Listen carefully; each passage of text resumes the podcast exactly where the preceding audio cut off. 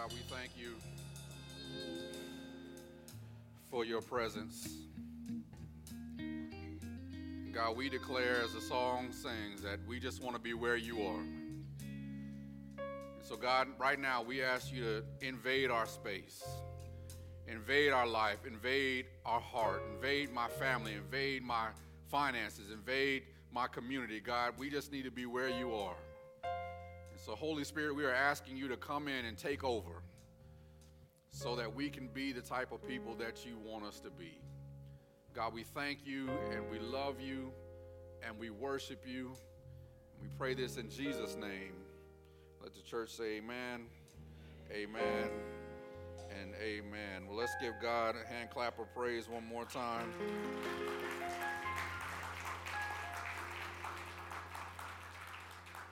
If you are uh, a guest, uh, let me just say welcome. My name is Lamar. I'm the lead pastor here at Tri Cities Church, and there are so many other wonderful pastors and leaders that help lead this church. So, on behalf of them, I want to extend uh, a warm welcome to you and say thank you for joining us.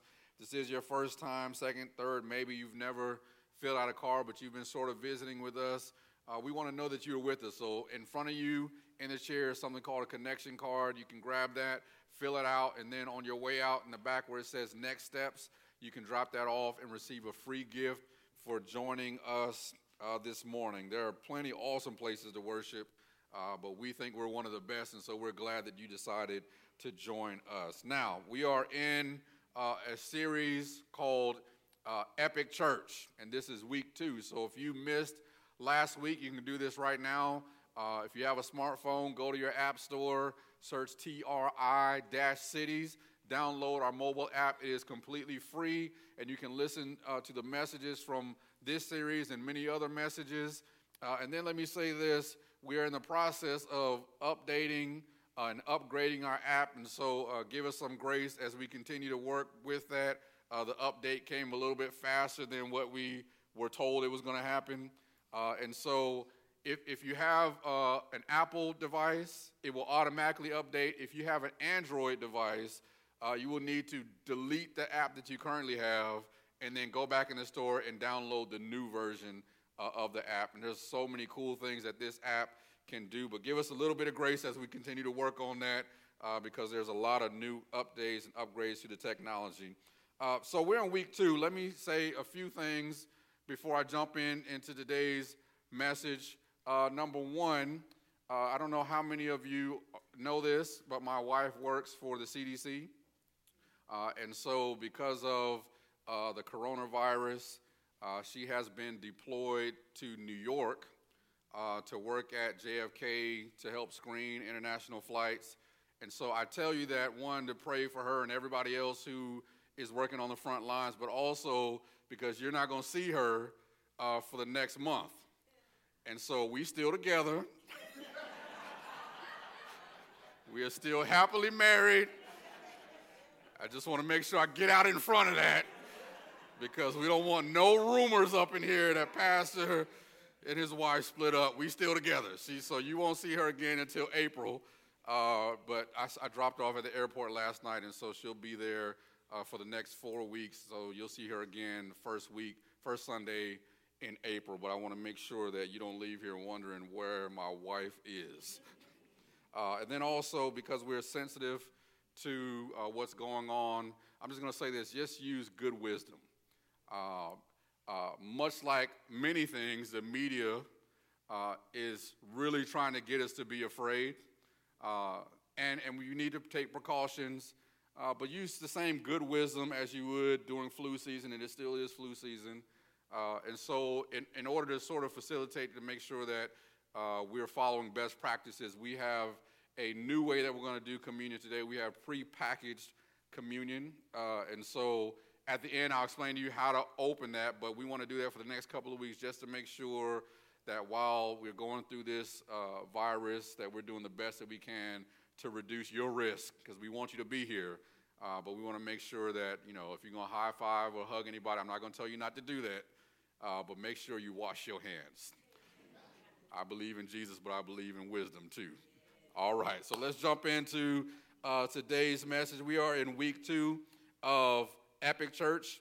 And so last week we talked about uh, going through the book of Acts, and I challenge you to read chapters 1 through 5. And so this week your homework is I want you to read through chapters 6 through 10 because as we look at the, the life of the church and as we seek to grow strong as a church, it's good to sort of know our roots. So I want to challenge you to do your homework this week, maybe just one chapter a, a day. You can read through chapters 6 through 10. So write that down Acts chapter 6 through 10 because remember, I'm not going to be able to preach everything in the book of Acts. So I'm just going to pick out some things, a highlight about the church, but I want you to do your own homework. I want you to read. Don't just take my word for it. I want you to be readers and learners, and I want you to be those who study the God's word on your own. So 6 through 10.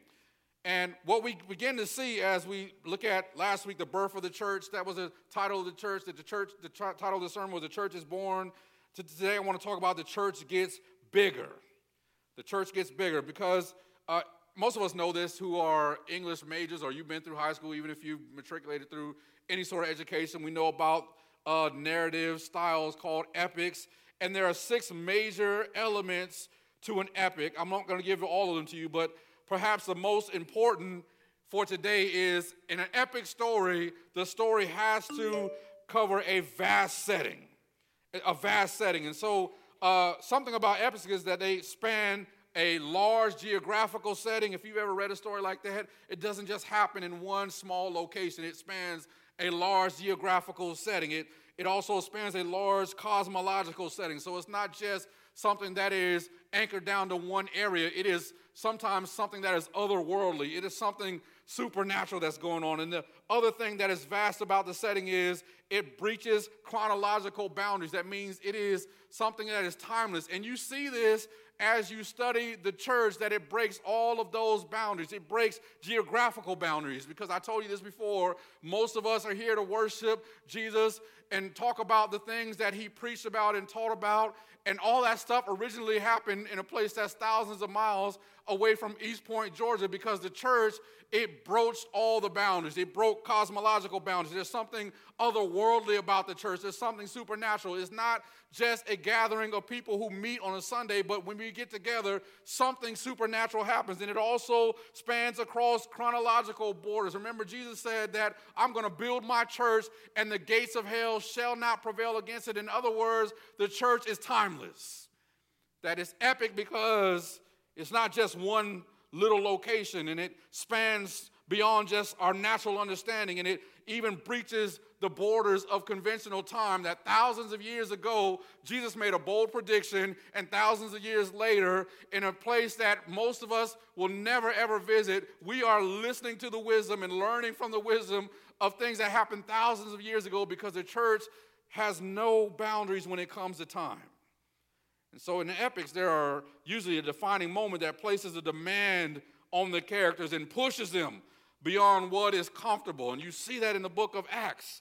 Because in chapter 6, we see, I hope you did your homework, we see sort of the rise of the church as the church begins to become more organized. I hope you did your homework when you saw that they had to begin to get more organized because they had to feed the widows and they had to take care of the poor. It wasn't just about meeting on Sundays anymore, it was about how do we make an impact in our community. And so in chapter 6, you see that the church gets organized for ministry and not just for meeting. That's what I love about the church, that it's not just about us meeting, but we, we get organized and we're trying to get stronger this year to do more ministry. In chapter 6, you see that. And at the end of chapter 6 and the entirety of chapter 7, you read this because you did your homework, you've been a good class. You see a defining moment in the Christian faith when Stephen, who was considered the first Christian martyr, is killed for the faith. And for the first time, you see somebody, pivotal moment of the church, epic moment in the story. Somebody stands up and says, I believe in what I saw. Because you do realize that we don't just worship a Christ, we don't just worship Jesus because he taught good stuff. And he taught a lot of good stuff. Do you understand that Christianity is not based just on what Jesus taught, it's based on something that happened in history? We saw a dead man and we know he was dead. We were there. We saw it, and we saw him buried. And the women went to the tomb and he wasn't there. And then a few days later, we saw him walking around and he's kicking it with his homeboys. And Paul says 500 people saw him. So it wasn't just that they were willing to die because Jesus taught good stuff, they were willing to die because their gospel message was that you killed him, God raised him, say you're sorry. Three point message, good Baptist message. You killed him, God raised him, say you're sorry. And, and in that pivotal moment in Acts chapter 7, you see Stephen is the first one who was willing to die, not for what Jesus taught, but for what he saw. I mean, can you imagine if you went to somebody's funeral and you saw them, I eulogized them, and it was a beautiful funeral, and we went out to the cemetery and, and I pronounced it over the, the, the casket, ashes to ashes and dust to dust, and we lowered them in, and you were there, you saw it.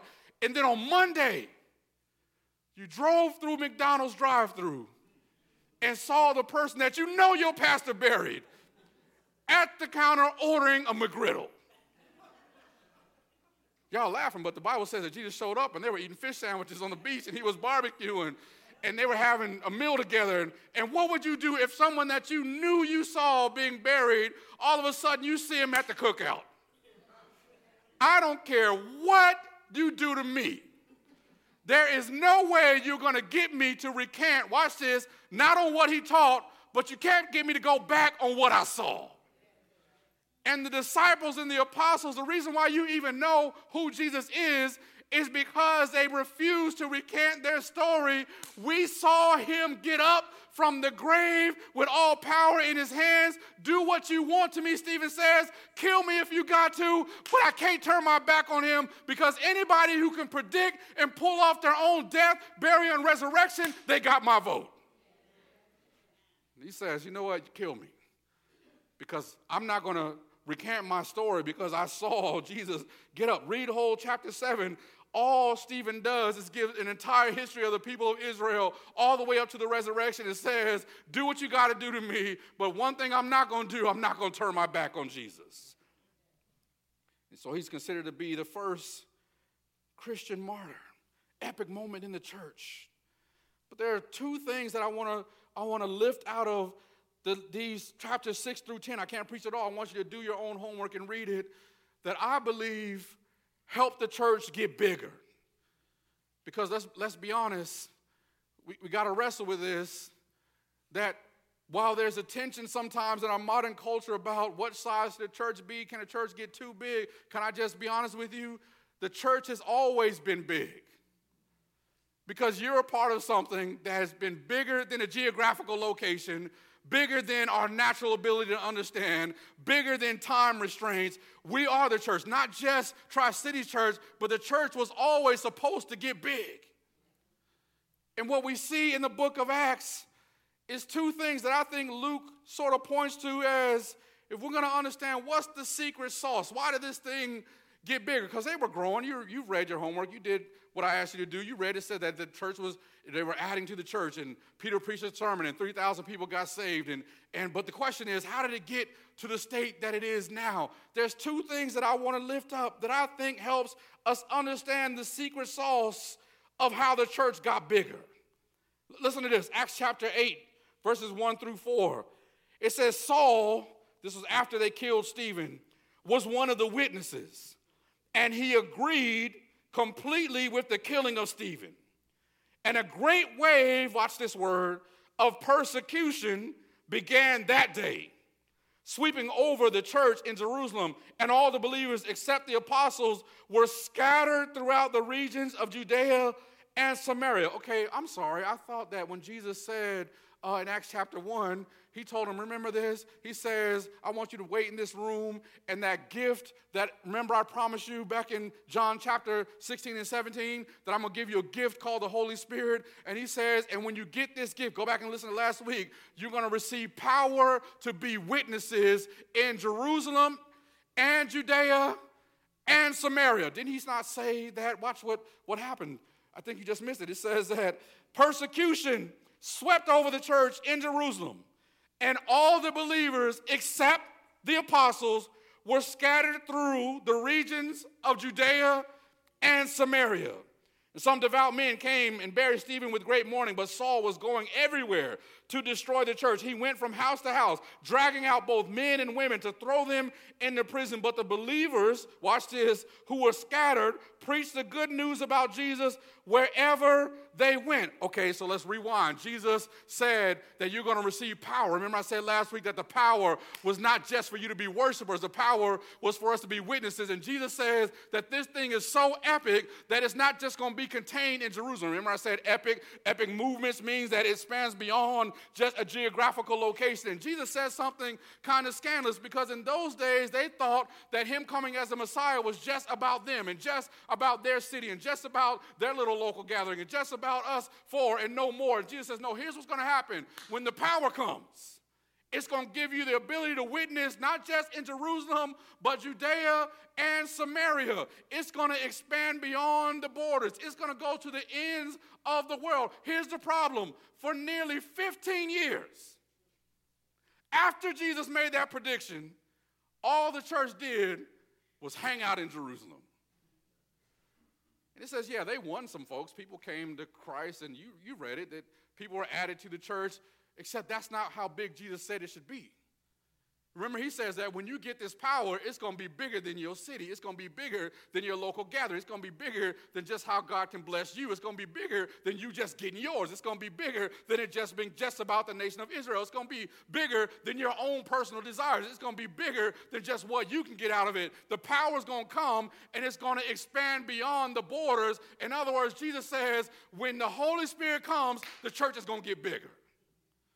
He says, this is what's going to happen. And for some reason, I don't know, maybe you can explain this to me uh, because, or maybe you can't because you've never done this before. You've never actually heard God tell you to do something and not do it. I know this is not the right crowd to be telling that because I'm trying to figure out uh, if he said that the church should get bigger and it's going to go beyond the borders of Jerusalem, then why did it take more than 15 years for them to start witnessing outside of their own city? Because he said, You're going to get power to be witnesses. And my question is, what, what happened? Like, and then I realized that that's kind of me too. Because God can tell me something that needs to grow, and I don't know that I put in the work. And so I, I wanted to ask Luke if I could sit him down in a chair and do an interview. Okay, so what was the secret sauce of how the church got bigger? Because it appeared that they had no intentions of actually following the plan that Jesus laid out in Acts chapter 1. So, Luke, you're a doctor, you're a physician, you're detailed. You, you wrote these two books because you want us to have an accurate account of the life of Jesus and Paul in the early stages of the church. Luke, what would you say is the reason why the church got bigger? Here's what Luke said. He said, Well, Pastor L, here's the thing. Uh, most of the time, we think that growth happens just because you pray. And, and you should. I'm not saying don't pray, but he's saying that, that wasn't a secret sauce. Was, was it prayer, Luke? He says, no, because you remember they were in the upper room in chapter one. We've seen them pray. How come the church wasn't getting bigger? Because they, they prayed. We know they prayed. Read chapters one through five. They prayed all the time. And so he says, you know what? It, it's not simply prayer. You should pray, but that's not what made the church get bigger. That's not what's going to make you grow. He says, prayer is good, but that, that wasn't the reason.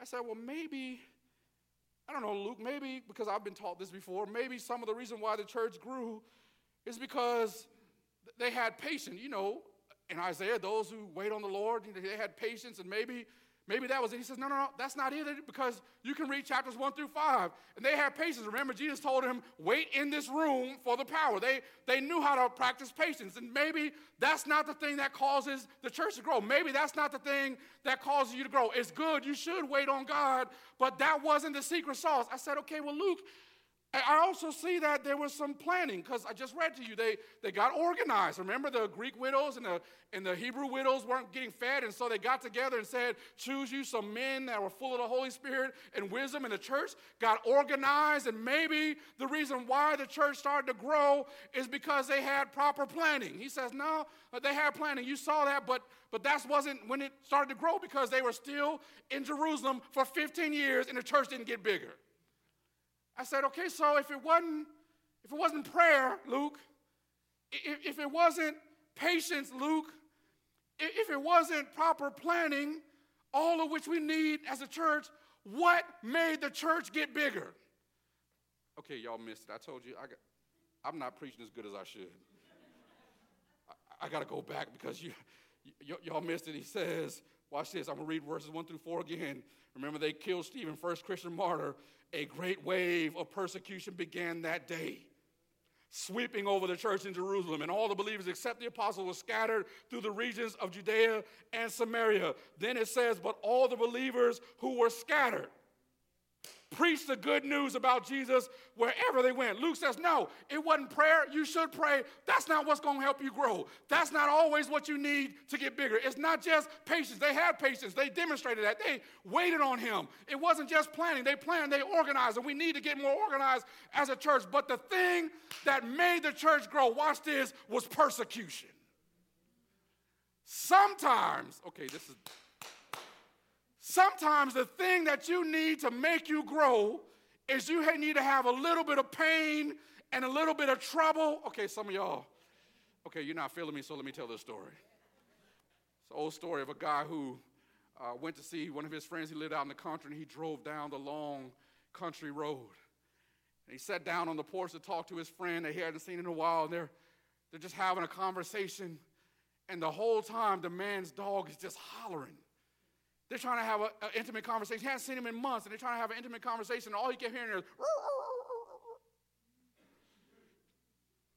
trying to have a conversation, the dog, 15 minutes later, he's talking, talking about important business. He says, Hey, man, something's wrong with your dog. Aren't you going to do something about it? And the man said to him, He says, Oh, he's sitting on a nail.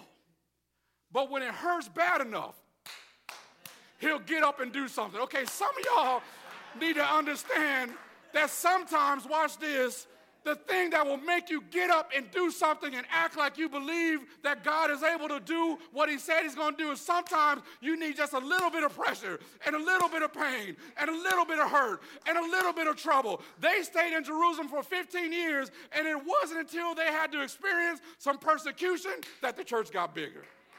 And some of you, I know I'm preaching about the church, but can I just preach you individually? Some of you need to understand that sometimes your trouble is training.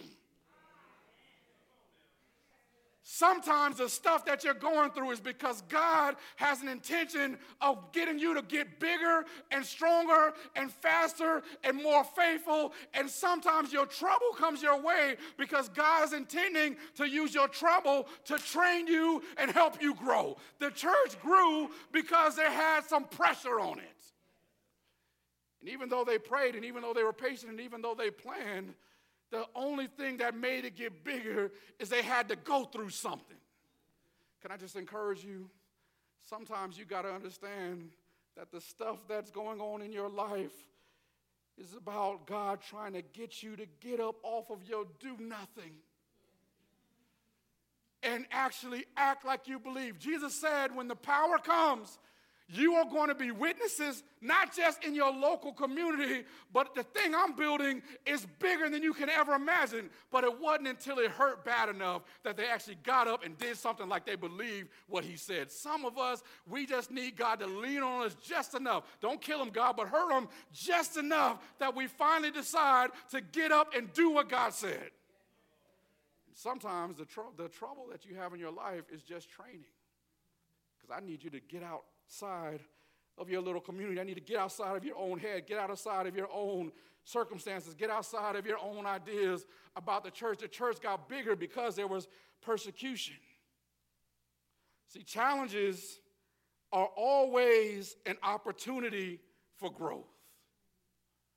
That's why I love that Luke says it wasn't just prayer and patience and planning. There, there had to be some problems. There had to be some persecution. It, it, it was an opportunity for growth. Listen to what happened in Acts chapter 9, verse 28 through 31. I, read this to you at the top of the year. This is our theme for the year. It says, So Saul, who we know later to be converted into Paul, the same guy that I just read about, who was there when Stephen was killed, and Luke says that Paul, or Saul rather, was so gangster that he just stood there like you don't even realize Paul, that Saul was a boss. You don't realize that, like, he didn't even get his hands dirty. He, Luke says that he was such a boss that while they were killing Stephen, he just stood there holding people's coats, approving of what they were doing. Like he was a boss. He, he was taking Christians out. Did you read? Did you hear what I said? He said he was dragging men and women out of their home, throwing them in prison. He was getting letters from the government, getting authority to kill Christians. Saul was such a boss that he just stood by and watched him kill Stephen and says, I'm not even going to do this work. I'm going to get my boys to handle you for me. It says he was so gangster, he stood there just holding coats. And then something happened. It says, Luke says, in chapter 9. So Saul stayed with the apostles and went all around Jerusalem. This is after he had his conversion. You know the story. He was riding on his beast. We say a horse, it doesn't really it. And, and he was knocked off of his horse and he met Jesus for himself. And the challenges that the church faced through the primary source of their persecution, now God flipped it, and now he becomes one of the people that God used. And Luke says, Saul stayed with the apostles, and he went around Jerusalem with them, preaching boldly in the name of the Lord, the same one that he was trying to get killed, the same one that he was killing people for believing in. Then Luke says, and he debated with some Greek speaking Jews, but they tried to murder him. And when believers heard about this, they took him down to Caesarea and sent him away to Tarsus, his hometown. And the church then had peace, check this out, throughout Judea and Galilee and Samaria, and it became stronger as the believers lived in fear of the Lord and with encouragement of the Holy Spirit, it also grew in numbers. The church got bigger when it realized that the challenges it was facing was an opportunity for growth. The same guy who killed the first Christian ever was the same guy that God called into his service. And can I just share this with you? Sometimes, this is going to be good. I, I don't often get blessed by my own preaching, but this blessed me. Sometimes, watch this, the insults and injuries and impossibilities are the main ingredient for incredible growth. The same guy who was insulting him, the same guy who was injuring them, the same guy who was killing him is probably the single handed most reason why you even know who Jesus is. Because up until 15 years, all the apostles huddled together, and then you know how we are. We just do church together. And when Paul came on the scene, he says, Okay, you guys take Jerusalem, I'll take everything else. The boy got it done. And he went out and he evangelized. And the only reason why you even know who Jesus is is from the same person who was insulting the faith you believe in. And sometimes the insults and the injuries and the things that seem impossible are the main ingredient for God to do something incredible. Can I get you to hold on? Because there's some stuff that you're going to face that's going to feel like an injury. It's going to feel like an insult. It's going to be something that seems impossible. But even the, the possibilities of, of moving the church forward in the face of Paul, who had legal authority to kill Christians, it seemed like this thing that we now do on Sundays should have never made it out of the first century. They were killing them and throwing them in lines and boiling them in oil and crucifying them upside down and beating them, and people were coming up missing. It was awful. But the same person that was injuring the church, God used to do something incredible in the church. And sometimes we got to understand that persecution is the thing that actually helps us grow. That's why I love what Paul says in 2 Corinthians chapter 12. You know this. He talks about this thorn. He says that three different times I begged the Lord to take it away. And each time he said, My grace is all you need.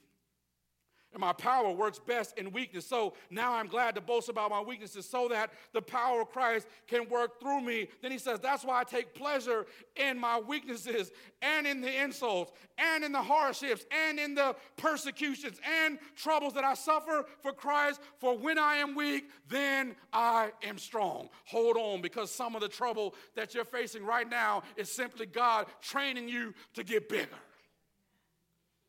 So Luke says, no, it wasn't, it wasn't prayer, it wasn't patience, it wasn't planning, it was, it was, it was persecution. But here's the other thing that I see in those six through 10 chapters. It's not just persecution, but there's also a different perspective that was given to the church. Okay, Acts chapter 10, verse 9 through 15. Make sure you do your homework because I'm skipping around, but this is important because uh, Peter is now having uh, some sort of vision about the expansion of the church. Listen to what Luke records. The next day, as Cornelius' messengers were nearing the town, Peter went up on a flat roof to pray. It was about noon, and he was hungry. But while a meal was being prepared, he fell into a trance. And he saw the sky open, and something like a large sheet was let down by its four corners. In the sheet, this is a vision that he had, were all sorts of animals, reptiles, and birds. Then a voice said to him, Get up, Peter, kill and eat them. No, Lord, Peter declared, I have never eaten anything that our Jewish laws have declared impure and unclean. But the voice spoke again, Do not call something unclean if God has made it clean. Okay, I got to give you a little bit of history. This is when the church begins now to look outside of its Jewish community and it starts to look outside to those who are outsiders, the Gentiles. And what you got to understand is that in those days, this wasn't just about a vision of culinary choices. What God was doing, because in those days, the, the, the food that people ate, there were two things that gave people identity the land where they lived and the foods that they ate. And so when God gives Peter this vision, he's saying, here's what the church is about to do. Because you all have been trained and learned to detest certain foods, but it wasn't just about the food, it was about the people who were attached to those foods. In other words, anybody who ate those things were considered unclean and unworthy in their eyes. And here comes God who sends them a Messiah who they think is just for them and he gives Peter a vision. Watch this. Stop looking at people as if they're less than than you are because what I'm about to do is so big it can't be contained in one culture. That's why I love the diversity of this church because the church gets bigger when we understand that it's bigger than my personal preference, it's bigger than my background, it's bigger than anything that I could imagine. He tells Peter, kill it and eat. And Peter says, no, no, no. It's against our law for me to engage with people from different cultures. And the gospel message that we have is not for them. Can I just tell you? I long for the day when the church is full of people, when there are more non Christians in the church than there are Christians. If you ask me, it's too many of us in here. We need some folks in here who don't know all the religious rules, who don't know when to stand up, they don't know all the protocol and who to call, they don't know all the church stuff that we know. He says, Yeah, they may be different from you, but those are the people that I'm actually trying to reach. It's not just about your little group, Peter. The church is us. I've said this before, but the church is not for us. He says, Go out and get people that you think don't belong. Because those are the people that I'm going to use to make the church bigger. Then it goes on in Acts chapter 10. After Peter obeys God, he, goes to a man's house and, and he, he goes to Cornelius' house and, and, and he's, he's told to meet this man. And listen what Luke says that Peter says to him. And Peter told him, Acts chapter 10, verse 28, You know it is against our laws for a Jewish man to enter a Gentile home like this or to associate with you. Then he says, But God has shown me that I should no longer think of anyone as impure or unclean. You want to know why the church got bigger? Because it went after people who weren't like them. That's why the church gets bigger, not because we come together and not even because we invite our friends that already go to church. I'm going to let that marinate for just a second. The church got bigger because God gave them explicit instructions to go out and get people who don't believe what you believe and bring them to the church. But they but what if they don't believe what I believe? Bring them anyway. What if they don't understand the scriptures? Neither do you. Bring them anyway.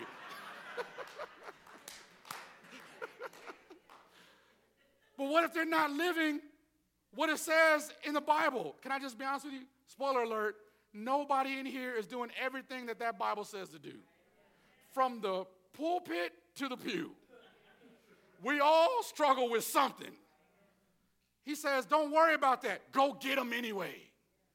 The church will not grow until, watch this, we learn to engage people who don't believe what we believe.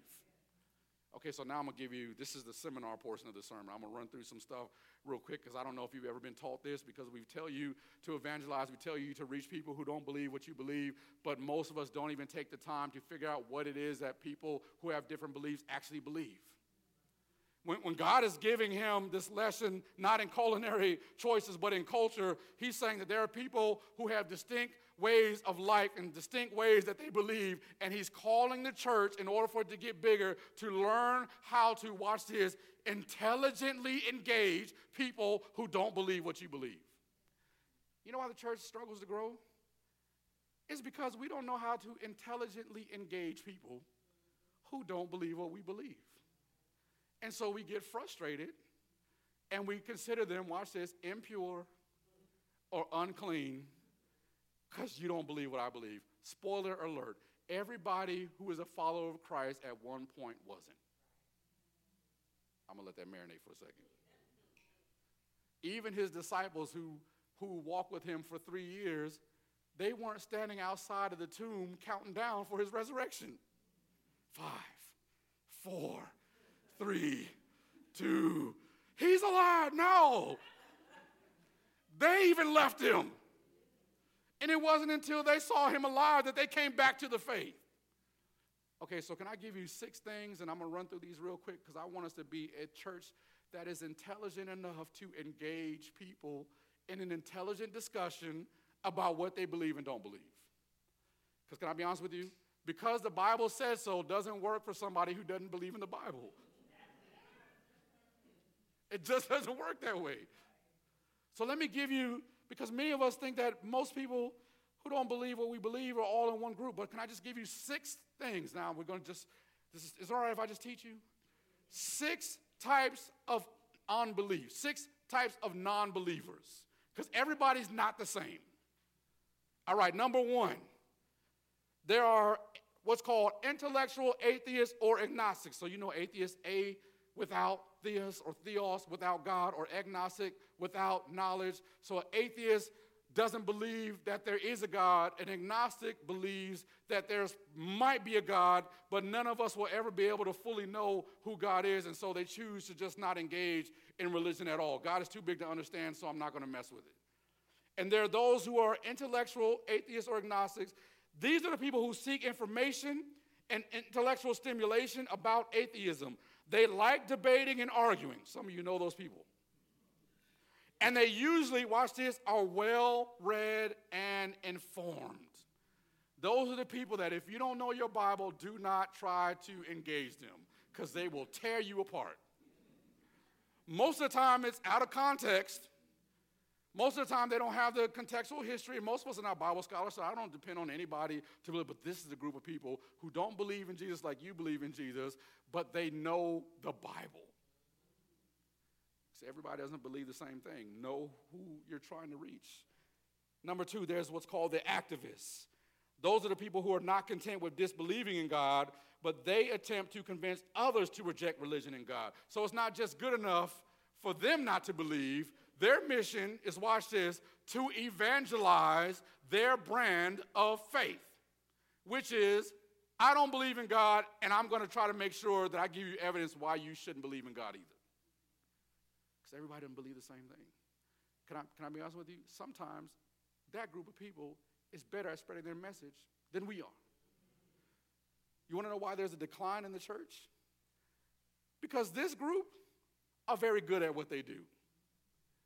Why people are leaving the church who previously, because they can convince people that there is no God. Because they're not just concerned about them not having faith, they don't want you to have faith either. Here's a third group. They're called the seeker agnostics. Remember, agnostic, A, without Gnostic, or gnosis, which means knowledge, without knowledge.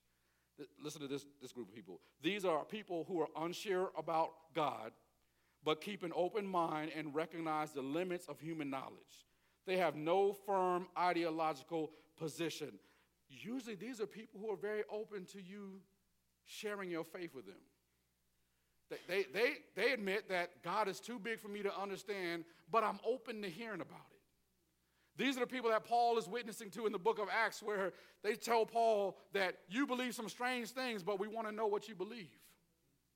These are the group of people who say, God is too big, I don't understand it, but I'm willing to listen to what you have to share about your faith. And if you are able to have an intelligent discussion with them about your faith, they are open and their hearts are open to listen and receive the gospel. Got to know who you're witnessing to. Here's a fourth group the anti theists. These are those who are opposed to the idea of the existence of God. They see it as archaic and see religion as flawed, controlling, oppressive, and dangerous. I would venture to say that this group is probably the group that is on the rise at the most rapid rate. Like you know that group, that religion is archaic, it is oppressive. It, those are the people who tell you that religion is used to control people. Oftentimes, this is a group of people who will tie a social issue to their reason for not believing in God. And while there's some truth to the issues that they have about how society treats the oppressed, what they have done is use that as a platform to say, with all of this oppression, with all these things that are going on, with how all of these people who are how they're being treated, there can't be a God. You know that group of people, don't you? And they say that, you know what? I'm against the idea of God because I look at the world and I see how jacked up it is, and I can't believe that there's, I can't reconcile that there's a God with how messed up the world is. Is this good? N- number five, there's a group called the non theists. This is the smallest group. And they are at the most, they are the most apathetic and disinterested in religion and faith. Faith plays no role in their consciousness or worldview in any way. Smallest group, but they just don't think about it one way or the other. It plays no role in their life whatsoever. They don't think about it. It's not something that they wrestle with. They're not pondering deep questions about life. For them, you live, you die. It's as simple as that. Nothing in between. There's no moral reason to do anything right or wrong. And then number six is what's called the ritual atheists. This group doesn't believe in God or associate with any one religion. They tend to have no belief in an afterlife, yet they find religious documents and stories helpful. They accept those teachings as philosophical teachings and cling to the symbolism and imagery provided in religious teachings. These are the types of people who appreciate the rituals and the symbols that come in any religion, but they don't necessarily believe it all to be true or factual. Like, I don't know about that whole Jonah thing. I don't know about the Adam and Eve thing. It sounds like fairy tales, but I understand the point that it's trying to make, and I believe that there's some good stuff that I can learn and apply to my life. This group is very open, but they're also open to anything. But, but the way to, to, to speak to them is they appreciate the symbolism and they appreciate the imagery and they appreciate the things that a lot of the religion, especially Christianity, has to teach they don't just necessarily believe that everything that happened in the Bible is true, but they're open. See, what, what God is showing to Peter is that in order for the church to get bigger, we have got to be intentional about engaging. Remember, I said this last week? The culture in which we live in. The whole reason why he showed him those animals, because it wasn't just about what he was eating, it was about these animals represent various people groups that you have considered unclean. Watch this, you have considered them unreachable. And if the church is going to get bigger, we have to change our perspective. Remember, we need some persecution, but we also need a new perspective.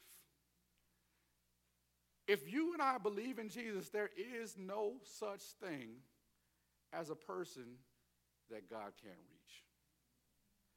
We just need to learn how to intelligently engage the culture that we live in. Let's stop complaining about how people don't come to church and let's find out the reasons why they don't come. Let's find out what they believe and let's find a way to intelligently engage them in conversation about what we believe and why we believe it. That's how the church gets bigger. It's got to be some hard times. But we also got to change our perspective and stop running from the culture and learn how to engage it. Is that good?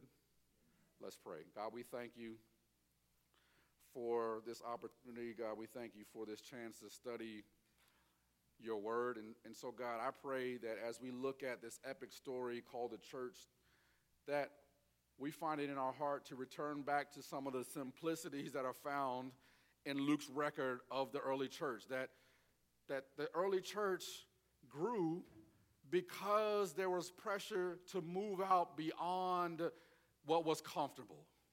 And so, God, I pray as we seek to grow as a local church, because, God, we want to grow. We, we want to see more people saved. We want to see every seat filled. We want to see people baptized. God, help us to get out of our comfort zone. Challenge us where we need to be challenged. Push us where we need to be pushed.